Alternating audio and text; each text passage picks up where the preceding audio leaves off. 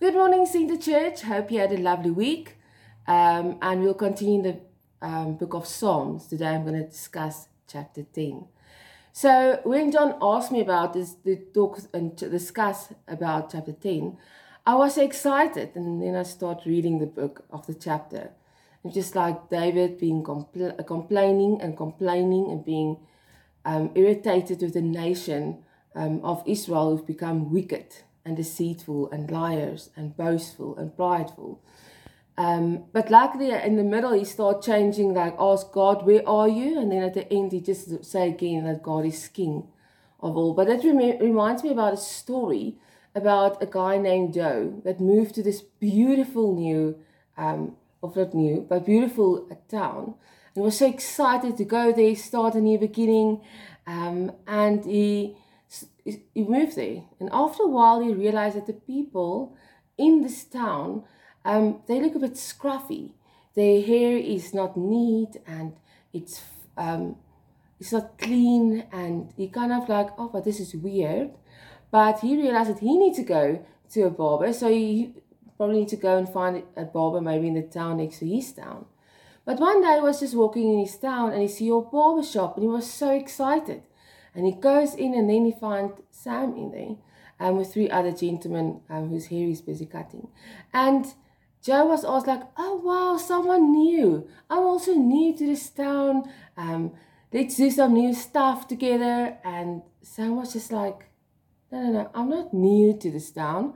I've been here for ages. Um, I've been a barber here for a couple of years. And my dad was a barber and his dad was a barber in the same shop. And Joe was, a little bit confused, and Sam was asking, but why do you ask me if I'm new? And then Joe said, well, I thought there was no barber shop because if you look outside how the people look in town, they look scruffy, the hair is not washed, um, it's unneat and untidy. Um, yeah, I couldn't believe it. And then Sam said, well, we've been here for ages. But if someone doesn't come into that door, um, and come to get his hair cut, his hair will not be cut. Except he goes to another town, of course, or to another barber. But the thing is, people need to come into the barber shop to get his hair cut. Um, and that's many time when people think that God forgot about them. God is still there. You just need to go to God. Um, or people just need to go to God, to repent again of their of their lifestyle and things they do. So, in the first eleven verses, um, David is complaining about the people being boastful and prideful and wicked um, and how they oppress the helpless and the fatherless. So he gets so angry and frustrated about the, how they do stuff. Um, so, yeah, I'm going to read from verse 12 for us when he just kind of change and, and complain um, with God. So, verse 12 Arise, O Israel, O God, lift up your hand. Do not forget the humble. Why did the wicked renounce God? He has said in his heart, You will not require an account.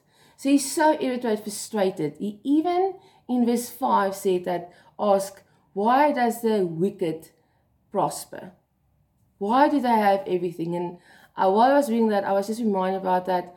We can think people prosper according to world standards. So we can say, why does the wicked have this, this, this, and this?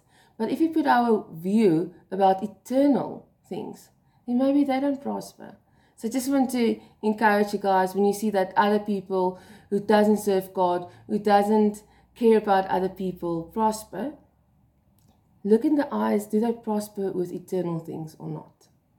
Okay, so now it's going to change how um, our day is going to talk, and there's some things we need to um, need to put attention on. Verse 14, but you have seen for you have observed trouble and grief. To repay it in your hand.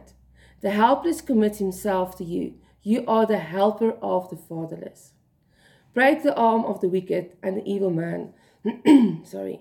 Seek out his wickedness until you find none. Now he's getting more excited about who God is. The Lord is king forever and ever. The nations have perished out of his hand. The Lord hath heard the desires of the humble. You will prepare the heart. You will come. Um, you will cause your ear to hear, to, um, to do justice to the fatherless and the oppressed, that the man of the earth may oppress no more. Okay, so God, here's a promise for us. For those who are fatherless, for those who are hopeless, for those who are helpless, God comes and says, I've seen and I've heard your desires. I've seen and I've heard your desires. And that's amazing how I, I want to encourage every one of you who are at this moment maybe thinking, it's chaos around you, you don't understand God, what is happening. Um, out of this, I want to say, God sees you and He listens to your heart's desires.